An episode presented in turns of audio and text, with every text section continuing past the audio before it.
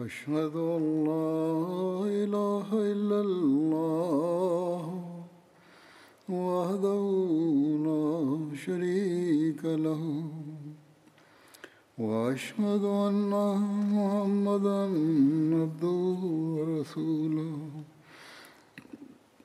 أما بعد فأعوذ بالله من الشيطان الرجيم. بسم الله الرحمن الرحيم. الحمد لله رب العالمين. الرحمن الرحيم.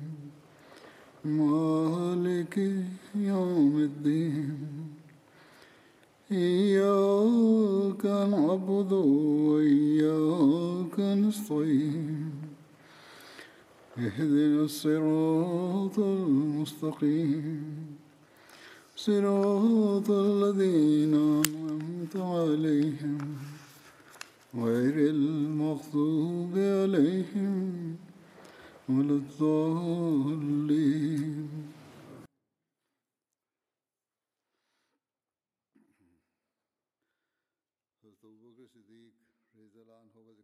Die Erzählung über Hazrat Abu Bakr anhu, wird weiterhin durchgeführt.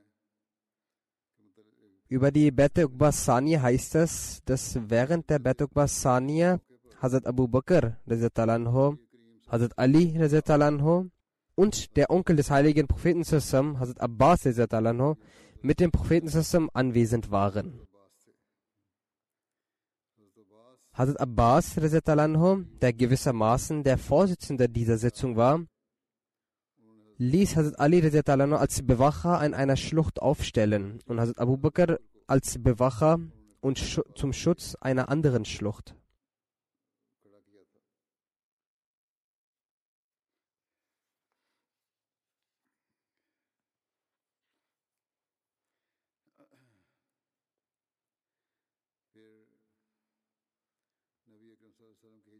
Dann wird über die Begleitung des heiligen Propheten während der Auswanderung nach Medina durch Hazrat Abu Bakr berichtet.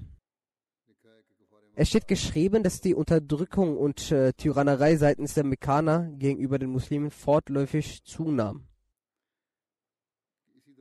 Währenddessen wurde dem heiligen Propheten ein Traum gezeigt, in dem der Ort gezeigt wurde, wohin ausgewandert werden sollte.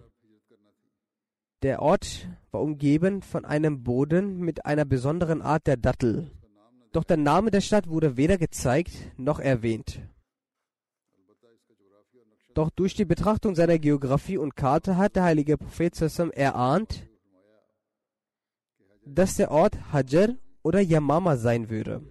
So wie in einer Überlieferung aus dem Sahih Bukhari berichtet wird, gemäß das der Prophet sagte,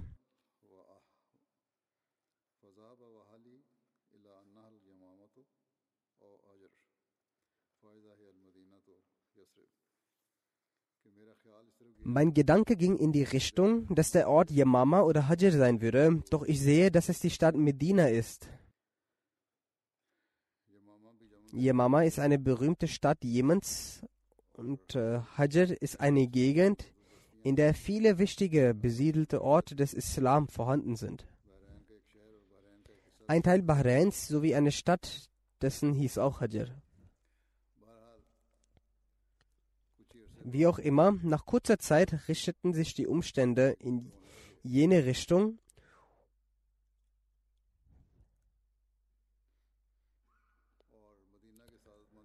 und die glücklichen Ansar-Helfer aus Medina begannen den Islam anzunehmen. Durch die Eingebung des Herrn wurde ihm Sassam klar, dass jener Ort Yasrib war, welcher nachher als Medina bekannt wurde. Der feiste Messias sagte über diese Vermutung des heiligen Propheten dass er dies dessen Worte sind,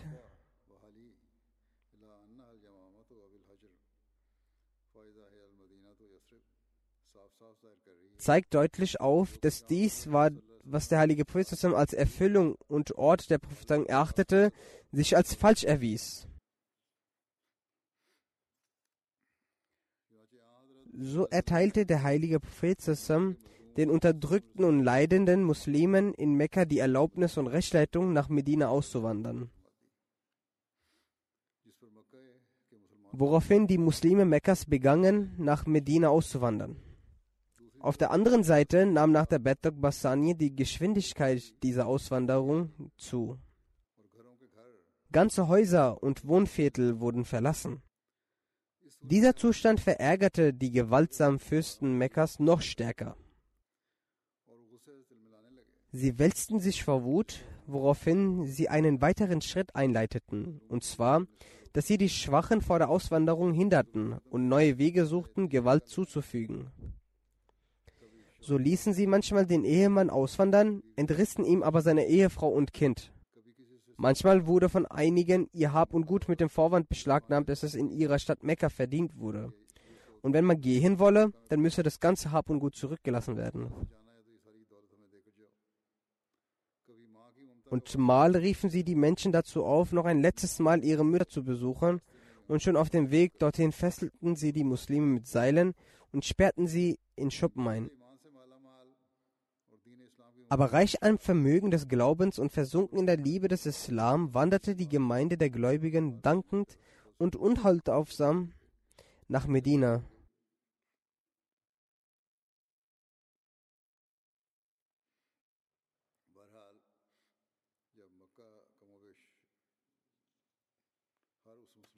Als Mekka mehr oder weniger verlassen wurde und all die Muslime, die auswandern konnten, bereits ausgewandert waren, blieben nur noch jene Muslime zurück, die sehr schwach und hilfsbedürftig waren. Der Heilige Koran hat sie mit folgenden Worten erwähnt.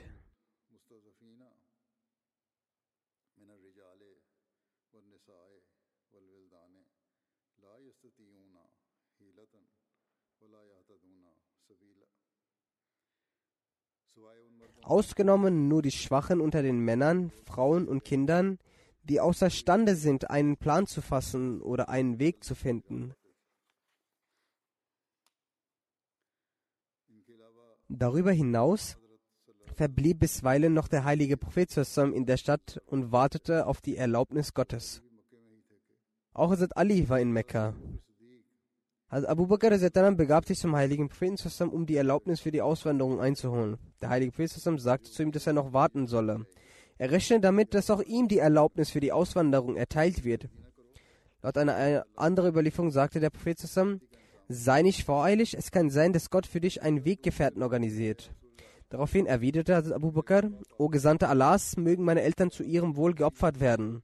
Werden auch sie die Erlaubnis zur Auswanderung bekommen? Man erkennt, dass durch diese Option der Auswanderung die Trauer um den Abschied vom heiligen Prinzessin abnahm. Also Abu Bakr kehrte nach dieser frohen Kunde zurück und verschob die Absicht seiner Auswanderung auf weiteres. Jedoch erwarb er als weise Initiative zwei Kamelstuten, die er besonders für die, für die Auswanderung mästete und vorbereitete. Also Muslim erwähnt diese Sachen und sagt, der heilige Prophet und seine Gefährten trafen Vorkehrungen für die Auswanderung. Eine Familie nach der anderen verschwand aus Mekka. Diejenigen, die auf die Herrschaft Gottes warteten, wurden nun auch mutig. Manchmal wurden in nur einer Nacht die Häuser einer kompletten Gasse Mekkas mit Schlössern versehen. Als am nächsten Morgen die Anwohner diese Gasse still vorfanden und sich erkundigten, erfuhren sie, dass alle Bewohner dieser Gasse nach Medina ausgewandert seien. Angesichts dieses tiefen Eindrucks des Islam, der sich intern unter den Mekkanern immer weiter verbreitete, waren sie verblüfft.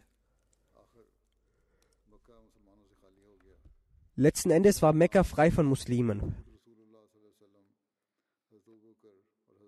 Außer einige Sklaven, Hazrat Abu Bakr, der heilige Prophet und Hazrat Ali. Er sagt weiter, Muslimot, im Vergleich zu den anderen Muslimen hatten die Ungläubigen Mekkas eine natürliche Abneigung und Feindschaft gegen den heiligen Propheten zusammen, weil sie sahen, dass wegen der Lehre des Propheten die Menschen eine Abneigung zum Götzendienst entwickeln. Sie wussten, wenn sie es schaffen würden, den heiligen Propheten zu töten, würden sich die übrige Gemeinde von selbst auflösen. Daher bekämpften sie den heiligen Propheten zusammen mehr als andere Muslime. Sie versuchten, dass er seinen Anspruch zurückzog. Aber trotz dieser Trauerschläge und Schmerzen erlaubte der heilige Prophet seinen Gefährten zwar auszuwandern, er selbst aber blieb in Mekka, weil Allah es bis jetzt noch nicht ihm erlaubt hatte. Als Hazrat Abu Bakr den heiligen Propheten fragte, ob er auswandern dürfte, antwortete er,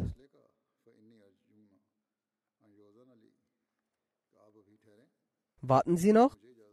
Ich bin voller Hoffnung, dass ich die Erlaubnis bald erhalten werde.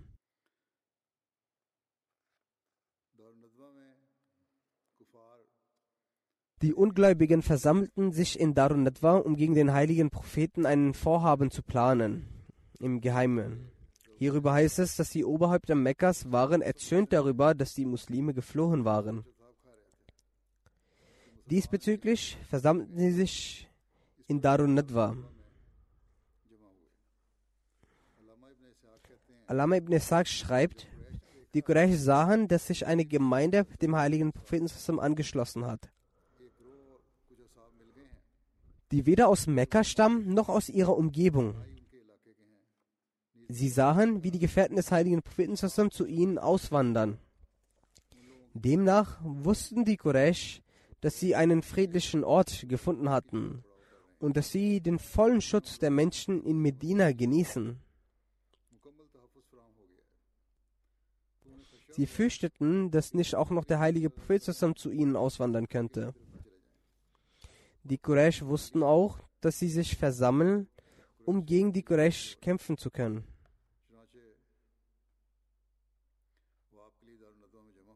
Sie versammelten sich daher im Darun Nadwa. Das war das Haus von Qusayb und Kulab, worin die Quraysh ihre ganzen großen Entscheidungen fielen. Wann immer sie seitens des heiligen Propheten zusammen fürchteten, versammelten sie sich an diesem Ort. In einer anderen Überlieferung heißt es, dass Hazrat Abdullah bin Abbas berichtet. Als sie sich versammelten und vorhatten, in Darun Nadwa einzutreten, um sich über den heiligen Propheten zu beratschlagen, erschien ihnen Iblis in Gestalt eines alten Menschen, der Tag, an dem sie ihre Versprechen ablegten, heißt Yom Zahma.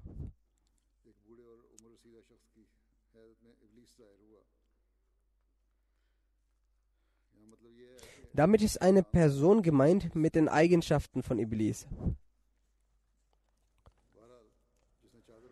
Nichtsdestotrotz, er hatte einen Umhang um sich gewickelt und stand an der Tür von Darun Nadwa. Die Menschen kannten ihn nicht. Als sie ihn an der Türschwelle sahen, fragten sie, wer er sei. Die Person antwortete, ich bin ein alter Mann aus Najat. Und ich habe gehört, welche Versprechen ihr abgelegt habt. Ich bin gekommen, um zu hören, was ihr bespricht.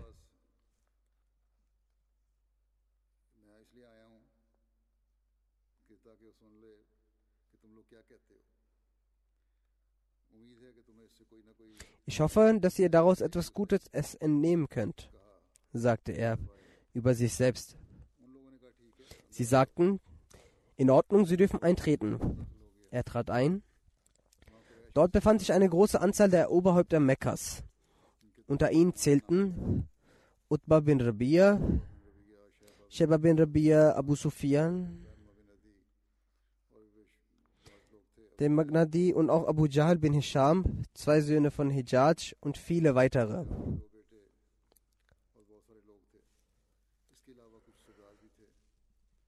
Es waren auch einige Oberhäupter anwesend, die nicht zu den Quraysh gehörten. Als sie sich alle versammelt hatten und nun die Vorschläge eingereicht werden sollten, schlug eine Person vor, den heiligen Propheten in Ketten aus Metall einzusperren. Dann soll er eingeschlossen werden und er soll somit denselben Tod erfahren wie bereits zwei frühere Dichter, zum Beispiel Soher und Narba und weitere Dichter, die bereits verstorben sind. Man sollte also auf den Tod warten wie von zwei früheren Dichtern, nämlich von Soher und Nag Nabga.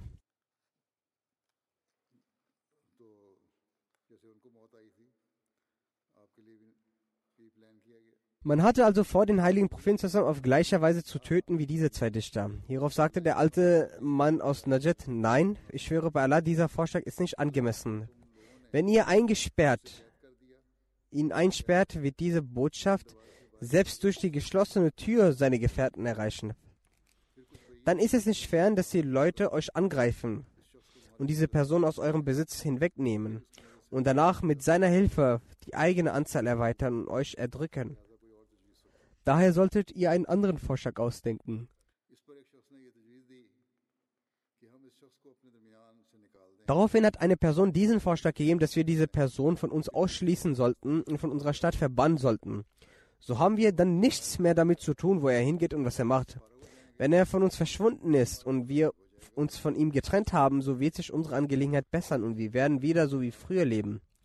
Daraufhin hat der Alte aus Najd gesagt, nein, bei Allah, diese Meinung ist auch nicht richtig. Seht ihr nicht, wie schön die Worte und Sätze dieser Person sind? Und was er auch immer bringt, wie er dadurch die Herzen der Menschen einnimmt. Bei Allah, wenn ihr es so macht, so werdet ihr nicht in Frieden bleiben. Da er zu einem Stamm der Araber geht und diese mit seinen Worten erobert. Und diese dann beginnen, ihm zu folgen. Jene Menschen verbünden sich dann mit ihm, schreiten zu euch voran um euch in eurer Stadt dem Erdboden gleichmachen. Und dann eure Angelegenheiten euch wegnehmen und dann mit euch umgehen, wie ihr sollten. Daraufhin sagt Abu Jahl, meine Meinung ist, dass von jedem Stamm der Quraysh ein junger Mann mit gutem Ruf ausgewählt werden soll und in die Hände von jedem ein scharfes Schwert gelegt werden soll. Dann sollen die Menschen ihn, also Mohammed, aufsuchen und ihn angreifen und umbringen. So werden wir in Ruhe vor dieser Person haben. Wenn wir ihn so umbringen werden, wird das zur Folge haben, dass sein Tod auf alle Stämme verteilt wird. Und Banu Abdel Manaf werden es nicht schaffen, mit allen Personen zu kämpfen. Und so werden sie sich damit zufrieden geben, das Blutgeld zu nehmen und wir werden das Blutgeld auch dafür zahlen. Daraufhin erwiderte der alte Herr aus Najat, wenn jemand einen guten Vorschlag hat, dann nur diese Person. Alle anderen haben ein unnützes Wort gesprochen. So haben sie diesen Vorschlag zugestimmt und gingen dann weg. Auf der anderen Seite hatte Allah den heiligen Prinzessin über diesen Zustand aufgeklärt, so wie er sagt.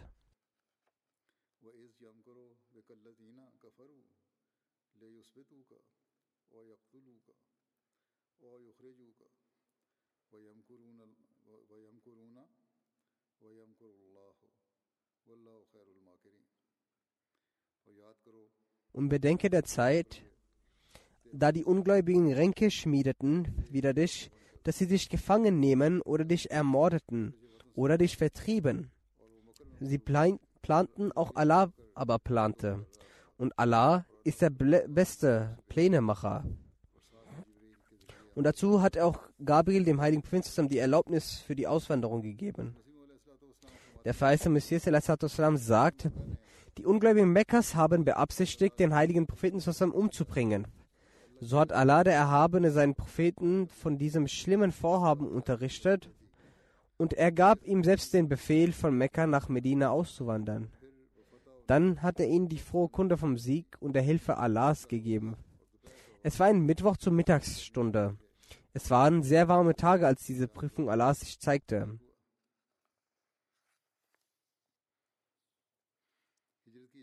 Als der heilige Prophet die Erlaubnis von der Auswanderung bekommen hatte, ist er mit vollster Vorsicht zu Abu Bakrs Haus zu jener Zeit gegangen, in der die Bewohner Mekkas in der Regel in ihren Häusern wohnen und sich nicht einander besuchen. Und noch eine Vorkehrung war jene, dass es sehr heiß war. So hat er sein Gesicht und sein Haupt mit einem Stoff bedeckt gehalten. Als er in die Nähe von Abu Bakrs Haus gekommen war, sagte jemand und gemäß der Überlieferung von Tibrani und Fatal Bari sagte Asma, es scheint, als würde der heilige Prophet hierher kommen. Abu Bakr sagte, meine Eltern seien ihnen geopfert. Bei Allah, die Zeit, in welcher der heilige Prophet nun zu uns gekommen ist, so scheint es eine wichtige Sache zu sein, die sich zugetragen haben muss. Dann ist Abu Bakr in einer sehr ergebenen Art herausgekommen und als der heilige Prophet eintrat, waren Hazrat Aisha und Usman noch im Zimmer. Der heilige Prophet hatte zu Abu Bakr gesagt, die Menschen, die bei euch sind, so schickt diese weg. Daraufhin hat Abu Bakr gesagt, O Prophet, es sind nur diese zwei Töchter von mir hier. Sonst ist niemand da. Oder gemäß einer anderen Überlieferung hat er gesagt, O Prophet Allahs, es sind nur die Leute ihres Hauses hier und sonst keiner. So hat der Heilige Prophet gesagt, O Abu Bakr, ich habe die Erlaubnis bekommen, auszuwandern. Also Abu Bakr sagte sofort, Ihre Gefährtschaft, also werde ich mit Ihnen gehen? Der Prophet Allahs bejahte dies. Das ist eine Überlieferung aus Bukhari. Daraufhin fing Abu Bakr an, Freudetränen zu vergießen. Hat Aisha überliefert, dass an diesem Tag wurde mir zum ersten Mal bewusst, dass jemand auch aus Freude weint. Danach wurde dort der Plan der Auswanderung und das Programm ausgearbeitet. Der Abu Bakr sagte, O Prophet Allahs, dafür hatte ich bereits zwei Kamelstute gekauft. Nehmen Sie eine davon. Erstes sagte, ich schaue mir erst den Preis an und nehme es dann. Und als er dann darauf beharrte, den Preis zu zahlen, hatte Abu Bakr außer diesem keinen Ausweg gehabt. Diese zwei Kamele hatte Abu Bakr für 800 Dirham gekauft und für 400 Dirham hatte der Heilige Prophet zusammen eines dieser Kamele gekauft. Einer anderen Überlieferung zufolge hat der Prophet zusammen sogar das Kamel für 800 Dirham erworben. Danach wurde entschieden, dass die Höhle Sord der erste Halt in dieser Reise sein wird, dass man dort drei Tage bleiben wird. Es wurde auch entschieden, dass die Hilfe eines Experten in Anspruch genommen wird, welcher sich mit den bekannten und unbekannten Wüstenwegen aller vier Seiten Mekkas auskennt. Diesbezüglich wurde mit Abdullah bin Urekis gesprochen. Er war zwar ein Götzendiener, dennoch war er ein frommer, aufrichtiger und ehrlicher Mann. Einige Exegeten sind der Meinung, dass er kein Muslim war, doch in einer Überlieferung heißt es, dass er später den Islam angenommen hatte. Nichtsdestotrotz, es wurden ihm drei Kamele gegeben und er wurde angewiesen, dass er nach drei Tagen morgens in der Frühe in die Höhle Sor kommen soll. Abdullah bin Abu Bakr war ein intelligenter junger Mann. Ihm wurde die Aufgabe übertragen, dass er täglich den Sitzungen der Mekkaner lauscht, um zu erfahren, was die Mekkaner vorhaben. Abends soll er in die Höhle Sor kommen und den beiden äh, Bericht erstatten. Einem verantwortungsbewussten und klugen Sklaven von Abu Bakr namens Amir bin Huraira wurde die Aufgabe übertragen, dass er seine Schafe in der Nähe der Höhle Sor halten und nachts frische Milch für sie bereitstellen wird.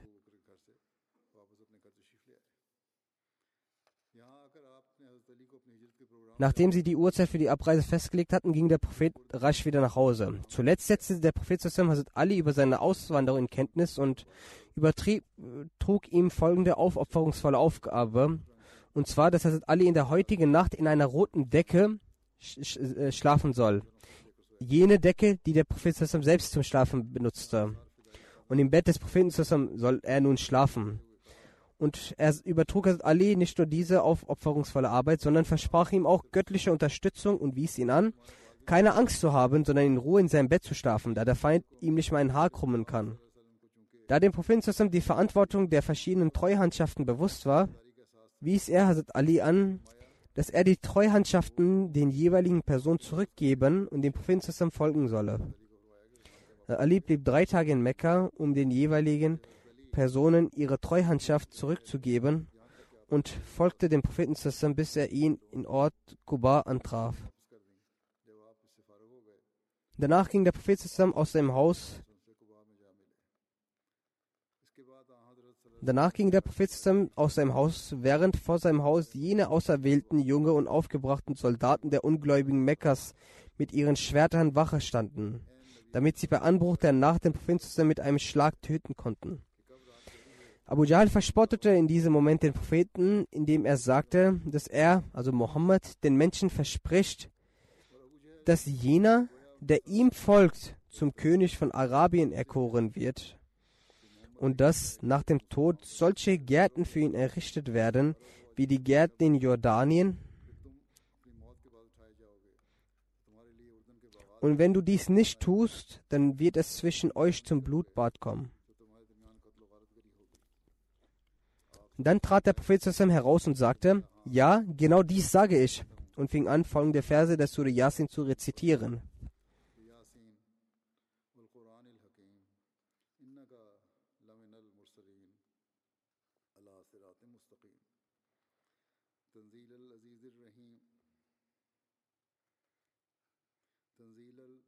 عزیز الرحیم لتنظر قوم لتنظر قوم ما انظر آباؤهم غافلون. لقد حق القول على لا یؤمنون. انا جعلنا فی اغلالا وجعلنا من بین ایدیہم صدا ومن صدا فاخشیناہم لا یبصرون.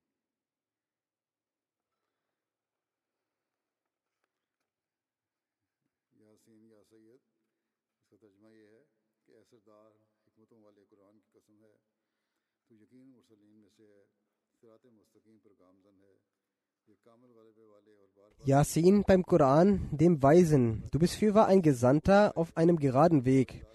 Dies ist eine Offenbarung des Allmächtigen, des Barmherzigen, auf das du ein Volk warnest, dessen Väter nicht gewarnt waren und die daher achtlos sind. Bereits hat das Wort sich als wahr erwiesen gegen die meisten von ihnen, denn sie glauben nicht.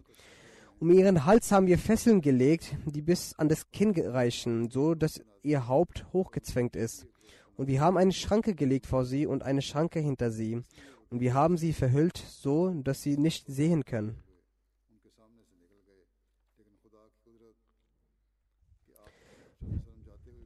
Der heilige Prophet zusammen ließ sie im Staube stehen durch die Gnade Allahs und verstand vor ihren Augen.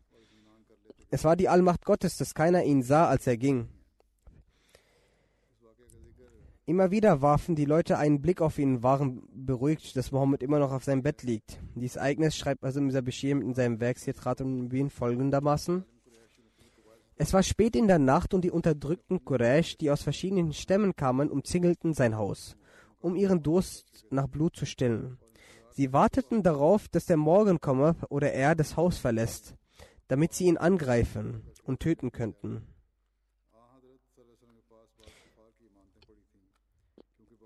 Beim Heiligen Prinz zusammen waren hinterliegen einige Kuffar ihre Treuhandschaften, denn trotz seiner Anfeindung hinterlegten sie immer wieder auf- aufgrund seiner Rechtschaffenheit ihre Sachen bei ihm. Er erklärte Hazrat Ali alles über die Hinterlegungen und wies ihn darauf an, dass er Mekka nicht verlassen durfte, ohne diese zurückzugeben.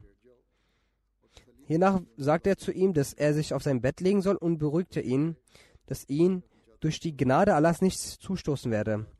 Er legte sich hin und bedeckte ihn mit seinem roten Tuch. Dann verließ er das Haus in solch einer Stunde, in welcher die Kuffar unkonzentriert und müde waren. Er warf Staub über ihre Köpfe und verschwand. Die Quraysh, die sein Haus umzingelten, warfen ihm wieder immer wieder Blicke in sein Haus und sahen Ali liegen. Deshalb waren sie beruhigt, da sie dachten, dass der Heilige Prophet dort lag.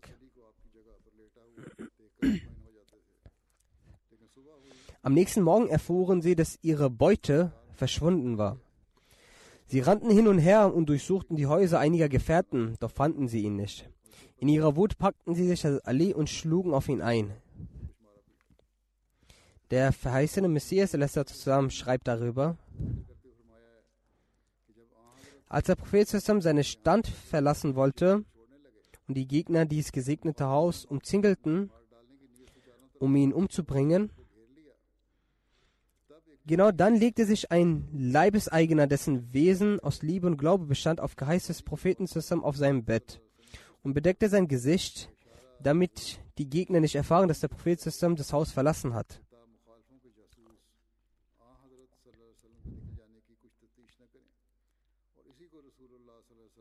Deshalb haben sie ihn als den heiligen Propheten zusammen gehalten und gewartet, um ihn zu töten.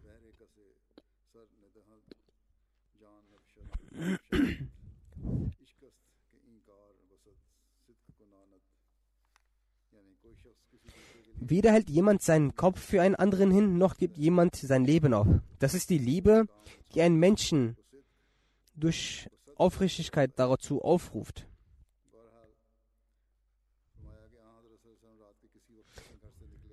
Der, heilige, der sagte, der heilige Prophet ist nachts von seinem Haus losgegangen. Es sind Überlieferungen, welche die Uhrzeit betreffen. Es gibt Unstimmigkeiten über die Uhrzeit. Manche sagen in der frühen Nacht, manche sagen mitten in der Nacht und manche sprechen von dem letzten Zeitraum der Nacht. Ich werde von Überlieferungen berichten, die Unstimmigkeiten bezüglich des Zeitpunkts der Abreise des heiligen Prinzessin betreffen. In einer Überlieferung heißt es, dass der Prophet im letzten Teil der Nacht von seinem Haus losging. Mohammed Hussein Herkel schreibt, dass der heilige Prophet erst in der späten Nacht aufgrund der Unachtsamkeit der Götzendiener auf dem Weg zum Haus von Abu Bakr gewesen war. Beide sind von der Hintertür des Hauses in Richtung Süden zur Höhle von Sor gegangen. In einer anderen Überlieferung heißt es, der heilige Prophet ist mitten in der Nacht gegangen.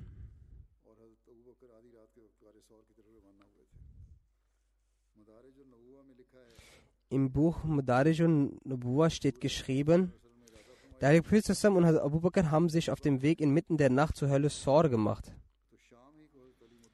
In Medaillon Nabuwa heißt es, als der Prophet sich vorgenommen hatte, dass er morgens auswandert, sagte Hazrat Ali, schlafen Sie diese Nacht doch hier, damit die Götzendiener in Vermutungen verfallen und die Wahrheit nicht herausfinden können. Dieser Bashir Metzab schreibt, dass der Prophet Sassam er schreibt weiter, zu jedem Zeitpunkt befanden sich die Belagerer vor seiner Haustür. Sie dachten nicht im Traume daran, dass der Prophet Sassam so spät in der Nacht sein Haus verlassen würde. Sie waren dermaßen unachtsam, dass sie nicht einmal bemerkten, wie er zwischen ihnen durchging und sie in ihrer Unwissenheit zurückließ. Anschließend lief der heilige Prophet leise, aber zügig durch die Straßen von Mekka. Es dauerte nicht lange, da war er außerhalb der Ortschaft und begab sich in die Höhle von Sor. Mit Abu Bakr wurden bereits im Voraus Vereinbarungen getroffen, sodass er ihn auf dem Weg traf. Also Muslim schreibt diesbezüglich, als die Mekkaner das Haus vom heiligen Prinzessin belagerten, um ihn zu töten, so ist er in der dunkelnden Nacht von zu Hause aufgebrochen. Die Mekkaner hatten gewiss einen Verdacht, dass der Prophet ihre Absicht erfahren hat. Aber als er an sie vorbeigegangen war, dachten sie, dass es eine andere Person sei. Sie haben anstatt ihn anzugreifen sich versteckt, damit von ihrem Vorhaben der heilige Prophet nichts erfährt.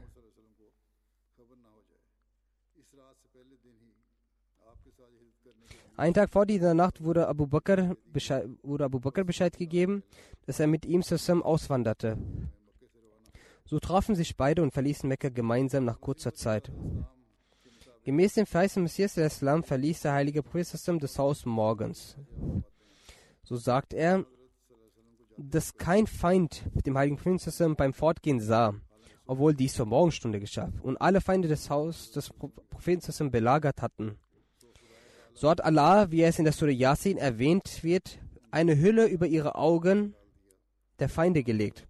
Und der heilige Prophet ging Asche auf ihr Haupt wünschend fort. Jedenfalls gibt es verschiedene Überlieferungen mit dem Resultat, dass die Ungläubigen ihn nicht bemerkt hatten.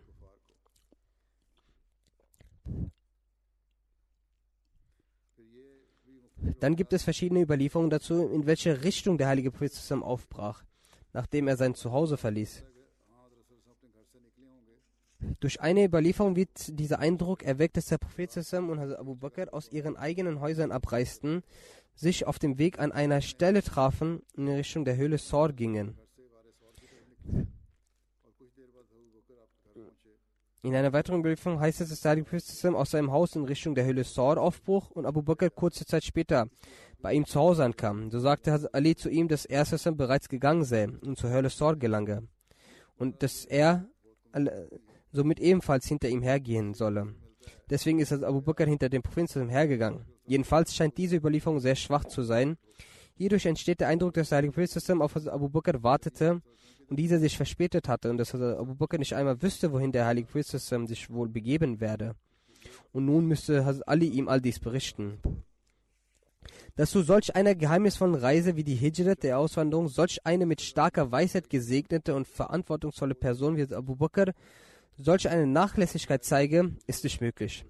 Deshalb ist im Vergleich zu dieser Offenbarung die andere Offenbarung, welche auch häufiger in Büchern vorkommt, zutreffender und der Wahrheit naheliegender, weil gemäß dieser der heilige Prophet zusammen nach dem Verlassen seines Hauses auf direktem Wege zum Haus von Hazrat Abu Bakr ging und von dort aus mit Hazrat Abu Bakr zur Höhle Saur aufbrach. Bei diesem Ereignis haben Hazrat Abu Bakrs zwei loyalen und tapferen Töchter, Hazrat Aisha und Hazrat Asma, schnell das Essen für die Reise zubereitet, bei dem auch äh, gedämpftes Ziegenfleisch dabei war. Wegen der empfindlichen und hastigen Situation fanden sie nichts, um die Essensbehälter, welche aus Leder waren, zu verschließen. Also öffnete Asma ihre Netak, also ihr Stoffgürtel, teilte diese in zwei und verschloss damit ihm das Essen. Mit dem einen verschloss sie das Toschaden, also die Tasche aus Leder, und mit dem anderen das Mashkisa, also das Beutel aus Leder für Wasser. Der Prophet, der die Situation der Hingebung und Loyalität beobachtete, sagte, O Asma, Allah wird dir im Gegensatz hierfür für diesen Nitakim im Paradies zwei geben. Gemeint ist der Stoffgürtel, der um ihren Rücken gebunden war. Durch diese Aussage des Heiligen Propheten wurde Asma später Satun Nitakian genannt. Auf der Reise dieser Hijrat rezitierte der heilige Prophet zusammen folgendes Gebet.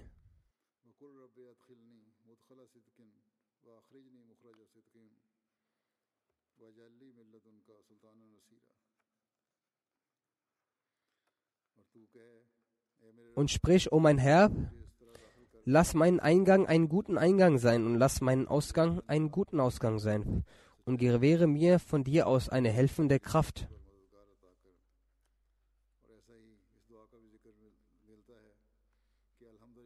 Und man findet auch das folgende Gebot.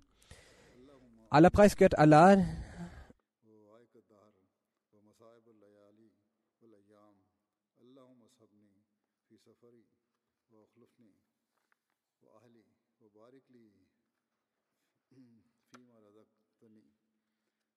کا فضل فضل فضل فضل النی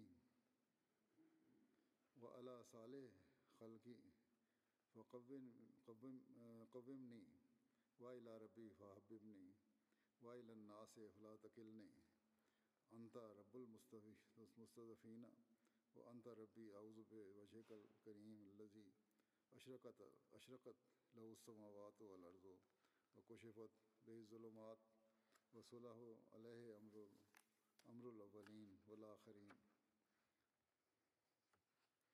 ان يهلا بي غضبك او ينزل علي ست سخطك اعوذ بك من زوال نعمتك وفوجات نقمتك وتحول عاقبتك وجميع سخطك لقل اتبا خیر ماستطاعت و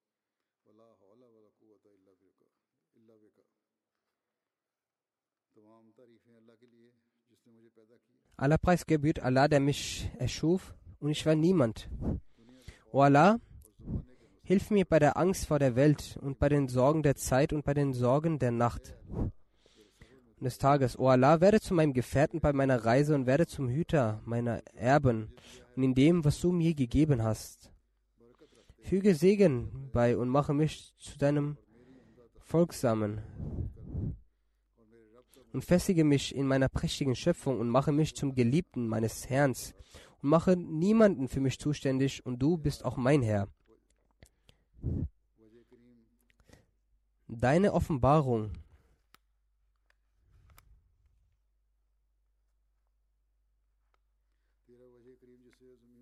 Deine Offenbarung, durch welche die Erde und der Himmel erleuchtet wurden und durch welche die Finsternis beseitigt wurde und durch welche die Angelegenheiten der vor und nach uns nach uns kommenden berichtigt wurde, ich suche in ihr Zuflucht davor dass dein Zorn auf mich niedersteigt oder, oder, dass, oder dass deine Unzufriedenheit auf mich niedersteigt.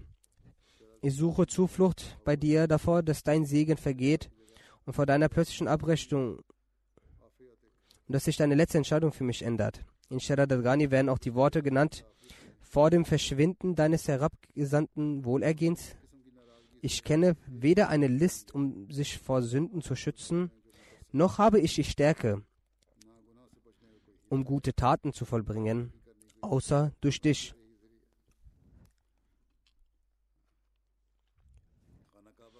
Beim Vorbeigehen der Kaaba wendete, wendete sich der heilige Prophet Mekka zu und sagte, und er sprach auch zu dieser Siedlung, bei Gott, O Mekka, du bist mir auf der Erde Allahs am liebsten. Und du bist auch auf der Erde Allahs Allah am liebsten.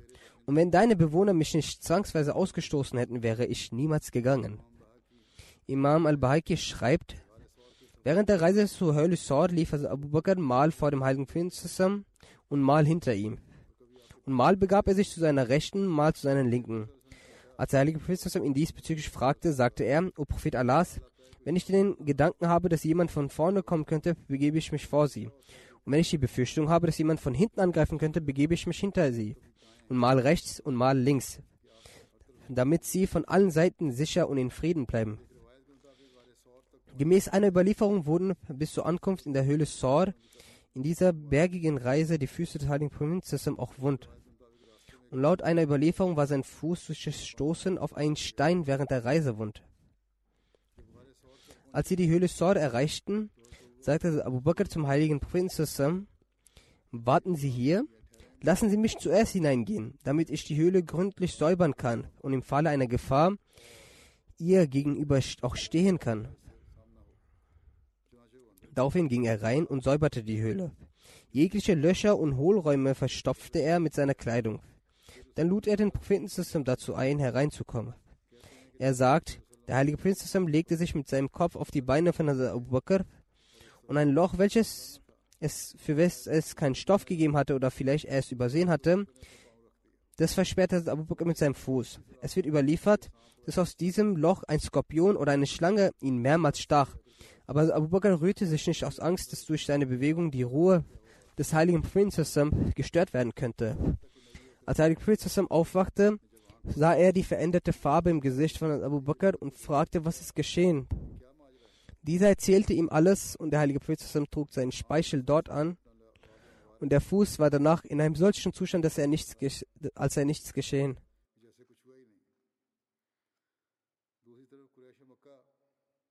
Auf der anderen Seite waren die mekkanischen Quraysh, die das Haus des heiligen Propheten belagerten. Sie sehen, und fragte einen Mann vorbeigehend, wieso sie dort stünden. Als sie ihm erzählten, wieso sie dort stehen, sagte der Mann, ich habe Mohammed durch die Gassen Mekkas gehen sehen. Sie lachten ihn aus und sagten, dass er Mohammed zu Hause auf seinem Bett sei, und wir beobachten ihn ununterbrochen. Dann nachts, als sie nach ihm vorher her festgelegten Plan plötzlich in das Haus einbrachen und die Decke vom schlafenden Mann abzogen, sahen sie, dass es Ali war. Sie fragten ihn, wo Mohammed war. Er sagte, dass er es nicht wisse. Hierauf schimpften die Ungläubigen mit ihm und quälten und schlugen ihn. Und nach einiger Zeit der Befragung ließen sie ihn frei. Jedenfalls kamen sie von dort aus im Zustand von Wut und Rage, laut dieser Überlieferung, nachdem sie mit Ali geschimpft und ihn geschlagen hatten, zurück und begann in jeder Straße und jedem Haus von Mekka nach ihm zu suchen. Währenddessen kamen sie auch zum Haus von Abu Bakr. Sie trafen Asma. Abu Jal trat vor und fragte, wo ist dein Vater Abu Bakr? Wo ist dein Vater Abu Bakr? Sie sagte, ich weiß nicht, wo er ist. Hierauf hebte dieser übelgesinnte Abu Jahl seine Hand und ohrfeigte Asma so fest, dass ihr Ohrring zerbrach und herunterfiel und im Zustand der Wut ging er von dort. Als sie erfolglos nach dem Durchsuchen Mekkas fertig waren, wurden professionelle Sucher in alle vier Richtungen Mekkas geschickt. Der Oberhaupt Mekkas, Umayyah bin Khalf, brach selbst mit einem professionellen Sucher und seinen Gefährten in eine Richtung auf. Und es ist kein Zweifel darin, dass diese Sucher wahrhaftig Profi waren. Jeglicher Lob ist angesichts seiner Fähigkeiten wenig, weil er der einzige Sucher war, der jeden einzelnen Fußabdruck des heiligen Propheten aufspürte und so genau vor dem Eingang der Höhle Sor gelangte und sagte, dass Abdrücke der Schritte Mohammeds gehen genau bis hierhin. Weiter als hier gehen sie nicht. Der Historiker Al-Baradin erwähnte den Namen des Suchenden als Al-Kama bin Kurs und schreibt, dass zur Zeit der Eroberung Mekkas dieser den Islam bereits angenommen hatte. Vor dem Eingang der Höhle Sor stehend redeten diese Leute und die zwei Migrierenden hatten sich genau in dieser Höhle versteckt. Sie hörten ihr Gespräch auch. Abu Bakr berichtet sogar, dass ich auch ihre Füße selbst sehen konnte. Und bei Gott, wenn auch nur einer darin reinschauen würde, so wären wir geschnappt worden. Doch in dieser Zeit der Gefahr und Schwierigkeit waren die beiden nicht alleine. Denn der Dritte mit ihnen war der Gott, in dessen Macht Erde und Himmel sind. Und der, der Allmächtige ist. Er hatte einerseits schon vor der Ankunft der Unheilstifter durch seine wunderhafte Macht einen Baum wachsen lassen. Er schickte eine Spinne, die vor dem Eingang ein Netz spinnte, und ein Taubenpärchen, das dort sein Netz baute und auch Eier legte. Dies ist in der Überlieferung. Jedenfalls, wie Gott der Allmächtige danach den heiligen Propheten zusammen beruhigte, oder wie er zusammen durch die Anweisung von Allah den Allmächtigen Abu Bakr beruhigte, dies alles sehend werden wir jene Dinge inshallah künftig vortragen.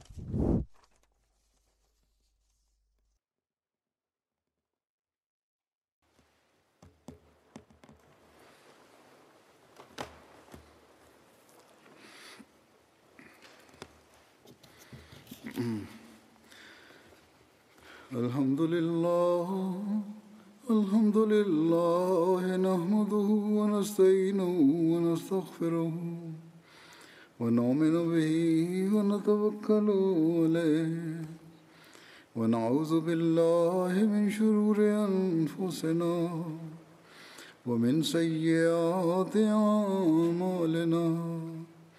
من يهده الله فلا مضل له ومن يضلل فلا هادي له. ونشهد أن لا إله إلا الله. ونشهد أن محمدا عبده ورسوله. عباد الله رحمكم الله. إن الله يأمر بالعدل والإحسان وإيتاء ذي القربى. وينهى عن الفحشاء والمنكر والبغي يعظكم لعلكم تذكرون. اذكروا الله يذكركم وادعوه يستجب لكم ولذكر الله أكبر.